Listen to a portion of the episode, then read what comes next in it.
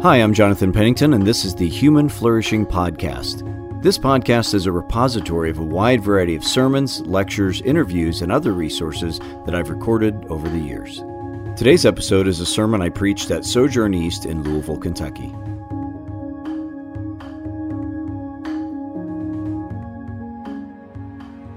Our scripture this morning comes from Exodus 17, 1 through 16. If you're able, would you please stand for the reading of God's word? The whole Israelite community set out from the desert of Sin, traveling from place to place as the Lord commanded. They camped at Rephidim, but there was no water for the people to drink. So they quarreled with Moses and said, Give us water to drink. Moses replied, Why do you quarrel with me? Why do you put the Lord to the test? But the people were thirsty for water there, and they grumbled against Moses. They said, Why did you bring us out of Egypt to make us and our children and our livestock die of thirst? Then Moses cried out to the Lord, What am I to do with these people? They are almost ready to stone me. The Lord answered Moses, Go out in front of the people. Take with you some of the elders of Israel, and take in your hand the staff with which you struck the Nile, and go. I will stand there before you by the rock of Horeb. Strike the rock, and water will come out for the people to drink. So Moses did this in the sight of the elders of Israel, and he, played, he called the place Massah and Meribah because the Israelites quarreled and because they tested the Lord, saying, Is the Lord among us or not? The Amalekites came and attacked the Israelites at Rephidim. Moses said to Joshua, Choose some of our men and go out to fight the Amalekites. Tomorrow I will stand on top of the hill with the staff of God in my hands. So Joshua fought the Amalekites as Moses had ordered, and Moses, Aaron, and Hur went to the top of the hill. As long as Moses held up his hands, the Israelites were winning but whenever he lowered his hands, the Amalekites were winning. When Moses' hands grew tired, they took a stone and put it under him, and he sat on it. Aaron and Hur held up his hands, one on one side, one on the other, so that his hands remained steady till sunset. So Joshua overcame the Amalekite army with the sword. Then the Lord said to Moses, Write this on a scroll as something to be remembered, and make sure that Joshua hears it, because I will completely blot out the name of Amalek from under heaven. Moses built an altar and called it, The Lord is my banner. He said, Because hands were lifted up against the throne of the Lord, the Lord will be at war against the Amalekites from generation to generation. This is the word of the Lord. You can be seated. Morning, friends. Uh, my name is Jonathan. I'm one of the teaching pastors here. We're so glad you are here with us. I uh, just want to reiterate um, the men's retreat coming up. And one thing we didn't say in the announcements about it is that a, good friend of mine, uh, Kelly Kapic, Dr. Kelly Kapic, will be coming to talk about what it means to be human. So, you men really want to encourage you to come along to that. We hope to see you there. well, next weekend, the 11 Penningtons, that's my wife and I, our six adult children, and three spouses, will be making the long drive to Iowa for a family wedding. And I'm complaining about it quite a bit already. Uh, the, the gas, just ask my family, the hotel rooms, the 10 hour drive, which I don't really like, but especially 10 hours to end up in central Iowa. No shame on Iowa. I'm from Illinois. It's not much different. But the point is, if you're going to drive 10 hours, it'd be nice to be someplace fancy, right? But at least I think it'll be much easier than when we, when our kids were little, we spent many, many summers for over a decade or more, driving all of our kids in our eight passenger van, the eight of us, that's someone in every seat plus all the stuff, uh, either to Fort Collins or to Orlando for me to teach for Campus Crusade. And lots of good times, I mean, lots of good memories, and lots of complaining and grumbling, as you might imagine as well. Um, you know, are we there yet? Classic question. You know, he's bumping me. Tell him to get his thing off of my seat. You know, all that is happening all the time, even though there were good times as well. And yet, as I think about that, I think, you know, that's uh, probably not nearly as bad as I was when I was a kid. I think I was probably much more annoying. I remember very distinctly when we were 12, uh, we took a trip to Alaska. Uh, my stepfather, with whom I didn't really get along very well, and our flight got canceled and so then we missed the cruise ship departure so we had to catch it later and then when we did catch it we didn't have our rooms anymore it was a disaster and then imagine me this 12 year old midwestern boy i didn't like seafood And so I often describe it as cheeseburgers across Alaska because all I wanted to eat was a cheeseburger. And I complained, I'm sure, at every single meal of the Alaskan king crab that was being, you know, served that I now I would love to have, right? So whether it's my kids or myself or all of them, you know, traveling can be stressful. For me, especially drive throughs are especially stressful with all the kids. But why do we complain when we travel? Even if it's for an amazing vacation, why does it often happen? Adults and children, we end up grumbling and complaining. Well, I think it comes from stress. It comes from uncertainty, being in a new environment, and I think especially when you have expectations that things are going to go a certain way and be good, and then they inevitably aren't perfect. Sometimes they're really bad. That stress, that anxiety creates something in us that often comes out in grumbling and complaining as a way to kind of release it. It's very natural. It's not good, but it is very natural. I was thinking about that as we come to our text today from Exodus chapter 17. What's happening is the people of Israel are traveling in the wilderness. And if you've been around, you know that for the last few months we've been looking at Exodus. And what we've seen is that the people of Israel were in slavery in Egypt. It was horrible. They cried out to the Lord, He rescued them and delivered them. And just a few weeks ago, we saw the song that they celebrated when He rescued them finally, kind of definitively from the Egyptians at the Red Sea. But the problem is, there's a big desert between their slavery in Egypt and the promised land. And the joy of chapter 15 and the song of the sea quickly turns in the latter part of chapter 15 and into chapter 16 and now into 17 as well as very desperate situations. I mean, they are literally in the desert. And I don't know what images come to mind for you, probably for many of us, it's like Saharan desert. That's not what the desert is like exactly. Um, we, my wife and I were in Israel a couple months ago. It's not the same topography as here, but it's quite similar, I think. And the best way I could describe it is more like a, a barren Mars landscape. It's hilly and gray or brown and just nothing. Not a pleasant place to be. And I think complaining and grumbling and anxiety and stress would be very natural responses. We were driving through this place in an air conditioned bus where they're handing us water and snacks. That is not the Israelites' experience here as well.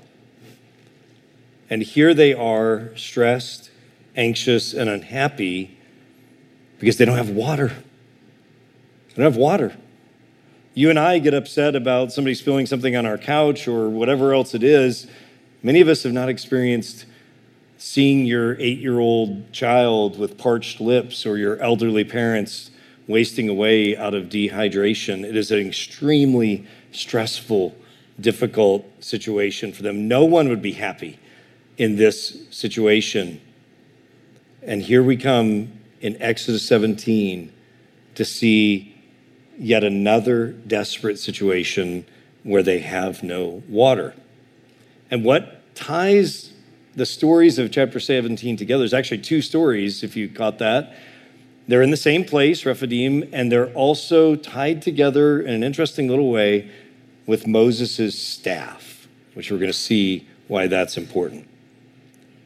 And before we get into these, I also want to point out that there's a really a beautiful symmetry to the Bible in that these stories in chapter 17 are happening in the region of Horeb, which is exactly where the whole thing started. It's where, do you remember Moses and the burning bush? It's where Moses picked up that snake and became a stick or a staff. It's where God spoke to him and sent him to Egypt. It all happened. And now it's kind of come full circle back to this place. And here they are now, again in this desperate wilderness, wondering if God is going to take care of them. And so, what I want to do this morning briefly is look at these two stories and then just ask the questions that are always good to ask. What do we learn about God from this? And what do we learn about ourselves as well from this? And so let's look at these two stories. You can turn a Bible to Exodus 17. There's a Pew Bible in front of you. I think we said page 58, something like that. Um, you pull it up on your phone. We'll put some of the verses on the screen as well. Let's look at these two stories and see what God has to say. Look at the first one, starting in verse 1. It says, The whole Israelite community set out from the desert of sin, traveling from place to place as the Lord commanded. They camped at Rephidim, but there was no water for the people to drink. So they quarreled with Moses and said, Give us water to drink. And Moses replied, Why do you quarrel with me? Why, why do you put the Lord to the test? But the people were thirsty for water there, so they grumbled against Moses and they said, Why did you bring us up out of Egypt to make us and our children our livestock die of thirst? This is, if you go back to the previous two chapters, you see this is just a repeat, uh, the third in a row of the same kind of desperate situation. But this one is even ramped up more because not only are they desperate for food and water and drink, now they're not only just complaining around the campfire, they're actually deciding they are going to turn against Moses. You can imagine them saying this. Don't you remember what it was like to be in Egypt? Who is this guy, Moses, anyways? I always thought he seemed a little shady. After all, he grew up in Pharaoh's household. Maybe this is just an elaborate plan to kill us all. In fact, I bet Moses and Aaron, they probably have plenty of water tucked away in their tents. And this is what happens when we're under stress. Stress, like I want to honor that they're very stressed out, it distorts our perception of things. It really does. And we can only see the negative out of self protection. Have you ever found yourself in that situation? Maybe you're afraid, you're concerned about your future, it's super easy to turn against leaders when our fear and our anxiety and our stress gets ramped up. We all do it. I've done it. And this is what's happening here it's escalating. And the word that's used to describe how they're responding to Moses is not just that they're like registering some complaints in the complaint box. The word that's used there is, is the legal term that they're basically ready to make a case against him and usurp him. In fact, that's what Moses says in verse 4. He says to the Lord, What am I to do with these people? They're about to stone me. So this is very tense. The people are accusing Moses of trying to kill them, and then they are planning on killing him. And then look at what God does in verse 5. The Lord answered Moses, Go out in front of the people, take with you some of the elders of Israel, take in your hand the staff which you struck the Nile, and go and I will stand there before you by the rock at Horeb and strike the rock. Water will come out of it for people to drink. And so Moses did this in the sight of the elders of Israel. This is a movie scene ready to be made. They're almost certainly gathered at a wadi, and a wadi is just a like a in a imagine like a you know hilly Mars landscape. It's like a ravine that comes down where during rainy seasons or if there's a lot of rain, it'll have water in it. Normally, there's nothing there, it's dry as a bone. And so that's probably what they've gathered there in hopes of finding some water. It's their only hope of finding any water. There's not any there. And then God directs Moses to walk in the midst of them. And several scholars have kind of seen this as like, it's like the gauntlet. You can imagine everybody's there. They're even leaning down and picking up stones, kind of thinking about what they're going to do. And he walks right in the middle of them with the staff, the same staff that was the snake, the same staff that he struck the Nile with, the same, same staff that parted the Red Sea. It's a, it's a reminder of God's power, but he walks through in the middle of this. You could just feel the tension of this whole situation. And he walks up to this big rock and he hits it and then water, life giving, fresh, life saving water pours forth, probably down the, the, this ravine. And that you can imagine everybody's grabbing every bucket they've got in wineskin and putting their mouths in it, and, and they're saved, they're rescued. So it's good, intense. But to commemorate this intense scene, Moses gives the place a name. Did you see it there in verse 7? He called the place Massah and Meribah because the Israelites quarreled and because they tested the Lord, saying, Is the Lord among us or not? Whereas Massah and Meribah are ways of poetically remembering with a sting to it that this was a place where the Israelites did not respond well to Moses or to God. Now look at the second story. This doesn't tell us how long afterwards, but it's in the exact same place, so it's probably not too long afterwards this huge group of Israelites are there at Rephidim. The food and water disaster has been averted for now, but then something just as bad or worse happens. This group of people begin to attack them. And if you look ahead in Deuteronomy 25, when the story is retold later, we learn that the people that were attacking the Amalekites like started attacking the outskirts of the uh, you know of the large encampment and kind of picking off the stragglers because they had no fear of God. A horrible situation. And if the the starvation and the water wasn't stressful enough now to be attacked by somebody. And who were these Amalekites? Well, we know that they were a nomadic tribe of people that lived in the southern part of Canaan. And what nomadic people did, a big part of the way they lived was by attacking other peoples to get their livestock and people for slave labor, women to become wives. And this is what their goal is. And I think of them like the Tusken Raiders from Star Wars or something. They're like these, these intense warrior nomadic people. And what they have in front of them is this plum of a gift, right? These Israelites who are not trained, they're ex slaves, they have tons of livestock, they have tons of food now that God's been providing them the quail and the manna and they are just there for the pickings. And so they attack. Now, the plot thickens, though, because the Amalekites are not just some random nomadic tribe. If you go back to the book of Genesis, we learn that Amalek, who's the father of the Amalekites, is actually the grandson of Esau. Remember Esau, the twin brother of Jacob, who becomes Israel? And so, what you have here is this if you go back and look at Genesis in the 30s chapters, you'll see that Jacob and Esau had a lot of conflict between them. And there was a point at which Jacob is then traveling through the wilderness, and Esau is decided, I'm going to get back at him and kill him and all his family. And miraculously has a change of heart, and instead of killing him, they reconcile, but there's bad blood. It never fully reconciles. They kind of just decide to go in peace. And now here we are, several generations later. This is a family fight. The descendants of Israel, or Jacob, and the descendants of Esau, and the descendants of Esau, the Amalekites, are, they're going to win. There's no doubt. They have all the power here. And if you keep reading the Bible, the Amalekites really then become the quintessential enemies.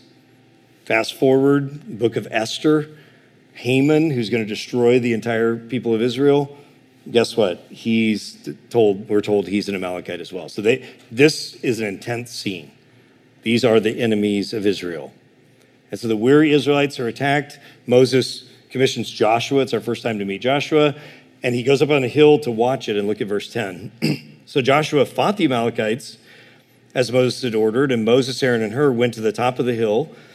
And as long as Moses held up his hands, the Israelites were winning, but whenever he lowered his hands, the Amalekites were winning. And when Moses' hands grew tired, they took a stone and put it under him, and he sat on it. And then Aaron and Hur held his hands up, one on one side, one on the other, so his hands remained steady until sunset. So Joshua overcame the Amalekite army with the sword. Now, if you think that's a weird story, you're reading it correctly, because if it weren't for the bloodshed and the loss of life that's in this story, this would be ridiculously humorous. I mean, do you see the scene here?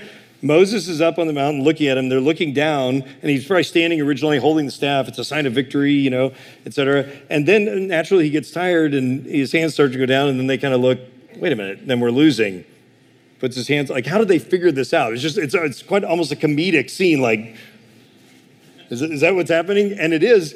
That's clearly what's happening. And so they realized, well, we don't know what's happening except for the Lord must be doing this. So get me a stone, I'll sit on it, and then you guys need to hold my arms up the whole time. It's an absurd story, right? But that's what happens. God delivers them, rescues them against all odds, against the much more powerful Amalekites, and then he tells them to remember this, to write this down, and to remember what God had done. So those are our stories. What are we to make of this?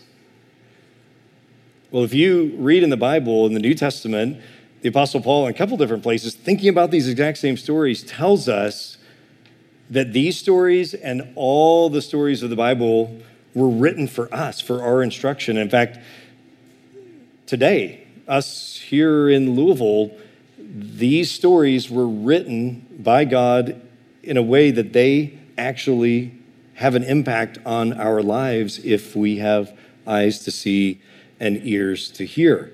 And so, what does it mean for us?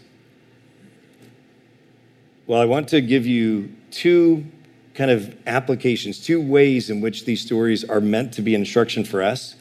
First one, negative, and the second one, positive. Let's look at the negative application first a warning. These events of the Exodus are so important to the history of Israel that when you keep reading in the Old Testament and the New Testament, you see that they're going to be retold over and over. So, in other words, whenever we're trying to figure out what do these stories mean, we actually don't just have to think about them ourselves. We can look at other parts of the Bible because they often interpret these stories for us. The Psalms refer to these events a lot and give us interpretations of them. Nehemiah chapter 9, for example, gives us an interpretation of these. 1 Corinthians 10 and 11 gives us an interpretation of these texts. And one of the things that you see in a lot of those places is that this story and these stories from the Exodus are meant to serve as a very humbling warning to us, a warning that it is possible to respond to God in such a way that we actually make an absolute wreck of our lives. In fact, if you keep reading in Exodus, it's not going to be too many chapters later where the same Israelites are in a similar situation again. They're stressed, they're anxious. And this time, because Moses is up on the mountain, they put all their gold together and they build a calf and dance around it and worship it. And the result is God's judgment comes upon them in a very heavy way. You see, it is possible, the whole Bible makes clear that any person can have some kind of spiritual experience or maybe some limited knowledge of God and then actually turn away from the Lord. Jesus makes this clear, for example, in the parable of the sower. He talks about how people respond. Some don't respond at all, some respond for a little while, and then fall away or aren't interested. We see this in real people. One of Jesus' closest friends, Judas Iscariot, turned away from him. We see in the book of Acts, chapter 5, for example, two people that were involved in the church turn away Ananias and Sapphira for selfish gain. And the Israelites here are on the cusp of this very same thing in our story. And this these words are meant, and these events are meant to be a warning to them and to us. Because you see, the people are not only stressed out, which is understandable, they're not just stressed out, they actually, it says, test the Lord or challenge God. Look at verse 7 again. He called the place Massah and Meribah because the Israelites quarreled and because they tested the Lord, saying, Is the Lord among us or not?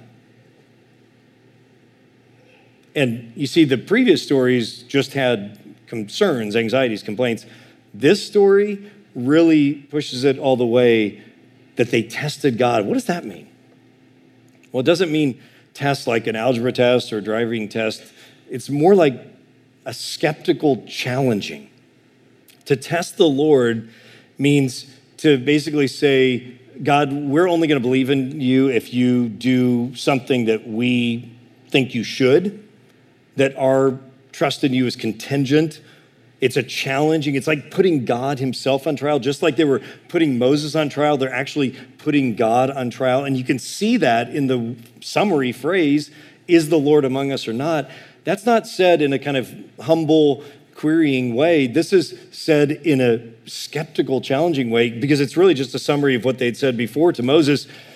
Did you bring us out here to kill us? Their stress, their anxiety has turned into this challenge of God Himself. And notice again how stress just distorts the memory. Egypt was horrible. For hundreds of years, they had many of their little baby boys' lives taken. They were un- had no rights, no freedom, no ability to worship. They were literally slaves building, and They cried out to the Lord constantly, and He heard them. And now that He's delivered them, this is their response. And this is exactly how many of the later Psalms interpret this story. Psalm 95, for example, says at this moment they hardened their hearts. Sounds like Moses, remember? Psalm 78, it says they repeatedly sinned by challenging God. And so this stands as a challenge to us. But there's something really, really nuanced and important I need us to understand about this, though. There's a very important nuance. The Israelites' problem was not their stress, it was not that their, their need for water, it was not their anxiety about being attacked. Those are all completely natural responses. That, that was not their problem. Those are natural responses, and in fact, it's okay to be afraid in those situations. It's okay to wonder, even what God's up to. It's okay to, to lament and to cry out to the Lord. We see this all throughout the Psalms. Many of the Psalms, including the, in the 70s of the Psalms and a bunch of others, are constantly even saying, I'm pouring out my complaint to you, Lord. So notice the nuance. It's, it's not wrong to be anxious in this sense. It's not wrong to complain. In fact, we even see going into the New Testament, the Apostle Paul describes the amount of anxiety he had, the, sentence of death he felt like was on him, that, that he was full of anxiety about many things. Jesus himself, I don't think we can say he was anxious in the sense that he didn't know what was going to come, but he himself experienced incredible distress, knowing the pain and suffering and rejection that he was going to face, such that on the night in which he was betrayed, he sweated blood. So there's nothing inherently wrong with the very human natural response to difficult and stressful situations, even desperate situations. There's nothing wrong to have that response. Lament is part of what it means to be human. Questioning uncertainty is part of what it means to be human. But hear this the key difference the key difference is what we do with that stress and where we look with that. Do we look up vertically or do we look sideways horizontally? The Israelites facing lack of water and their need to be protected was understandable, but instead of looking up to God and crying out, they looked sideways at their circumstances and blamed. The difference between looking vertically in our stress and looking horizontally is all the difference that when we're aware of these things that are making us feel out of control, there's nothing wrong with that as a human response as long as we learn to take it to the Lord, who is willing and able and not afraid of that. What if the Israelites would have instead in this moment said, Moses, please cry out to the Lord for us. We need water. Will he provide for us? What would God have done? Clearly, he would have provided. He did all the time. Right? What happened instead is instead of just expressing their fear, which is okay, and it's even okay to talk to your friends or a counselor or a pastor or just anyone, it's, it's nothing wrong to express fears and to express lament. We see this all throughout the Bible. It's okay to be sad, it's okay to, to cry, it's okay to cry out to the Lord. What are you doing, Lord? How long, O Lord? Those are all words from the Psalms. Because remember, I love how one author put it God's leading does not always move directly to the oasis. There is often a desert in our lives, sometimes very long deserts. It's not just that when we become a Christian, like all of a sudden we're in the oasis. We have a desert in our lives, and there are times of desperation, large and small, lament, fear, need. And it's natural that we're going to have oscillations of faith and obedience and, and uncertainty, but it doesn't have to result in the kind of grumbling and unbelief that we see here. Because what happens is when we give ourselves to grumbling and unbelief, it actually becomes, you know, first complaining, and then it becomes, you know, broader, and it's like a it's like a poison that spreads throughout our souls, and it can get to a point where we're actually challenging God Himself the thing that it's okay to do in front of Him, to cry out to Him, What's going on?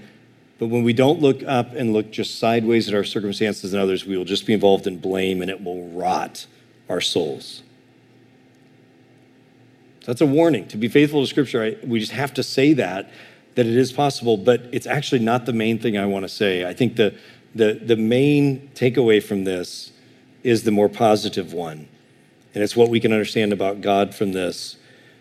And that is this I can sum it up this way that even in the midst of our grumbling, God is gracious to us. Even in the midst of when we blow it, God is gracious to us.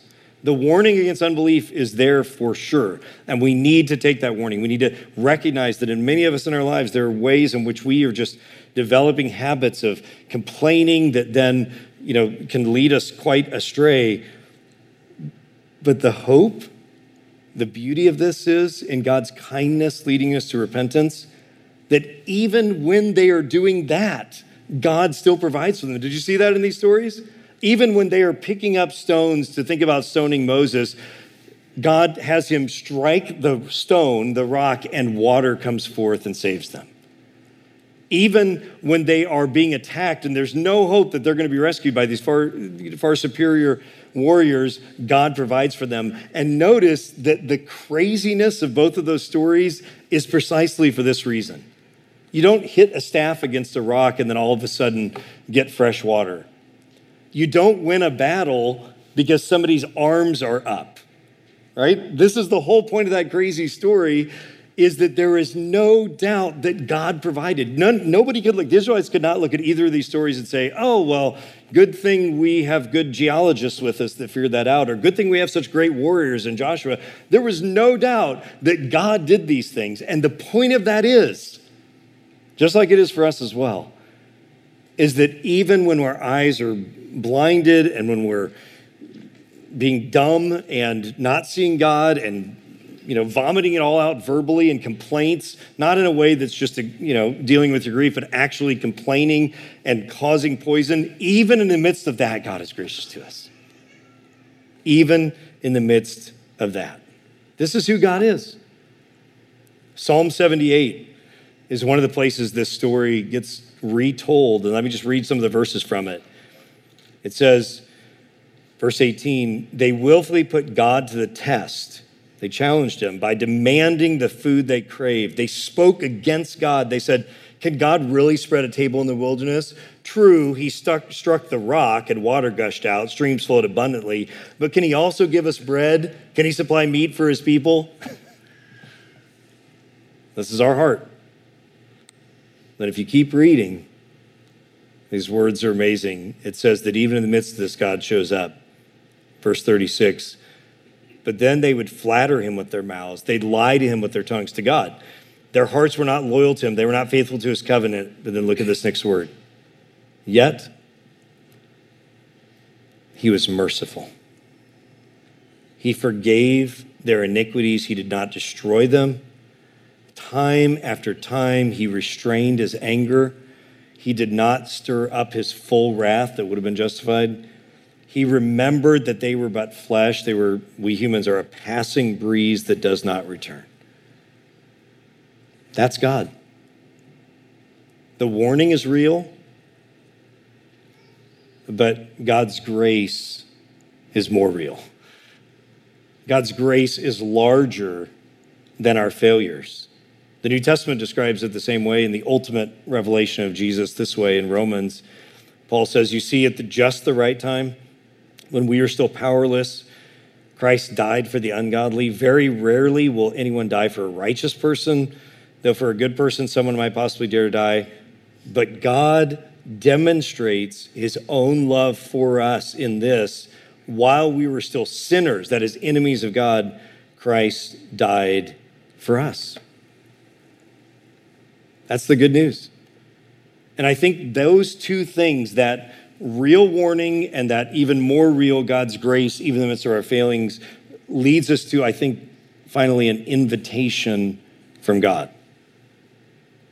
So, what does this mean? I don't anticipate any of us here are probably going to be needing water in the desert this week. It's possible, I guess. But I know that we all have already this morning, many people, and this afternoon, and things are facing things we're aware of and aren't aware of that have the tendency to make us grumble and complain. Might be small things. right? Somebody cut you off in traffic or annoyed you about this or something, or you have to wait 20 minutes for a restaurant. Might be much bigger things job loss and cancer diagnoses and financial catastrophe, relational strife. Might be anything in the range of disappointments or depression, just uncertainty about X. You fill in the blank. Whatever it is that you, if you start to say, What am I anxious about? and you identify that, whatever it is, large or small, we have a choice. Is that going to lead us to just look circumstantially and down the path that could eventually even lead to, lead to challenging God? Or is it going to lead us to go to the Lord? And honestly, not, not denying the reality of the pain or the difficulty, but actually crying out to Him, looking for Him, and asking Him to provide. Here's a question What if you had a father and a king who actually welcomed your honest needs? What if you had that? That's who God is. That is who God is. You may be in a desert, there may be more desert in front of you, but the invitation from God is to cry out to Him, to look to Him to open our mouths and to fill them. And I love what Paul says in 1 Corinthians 10 when he's thinking about this story. He says, God is faithful and will not let you be tested beyond what you can bear. Now, the bummer is it's going to feel like at times in our lives that this is more than we can bear.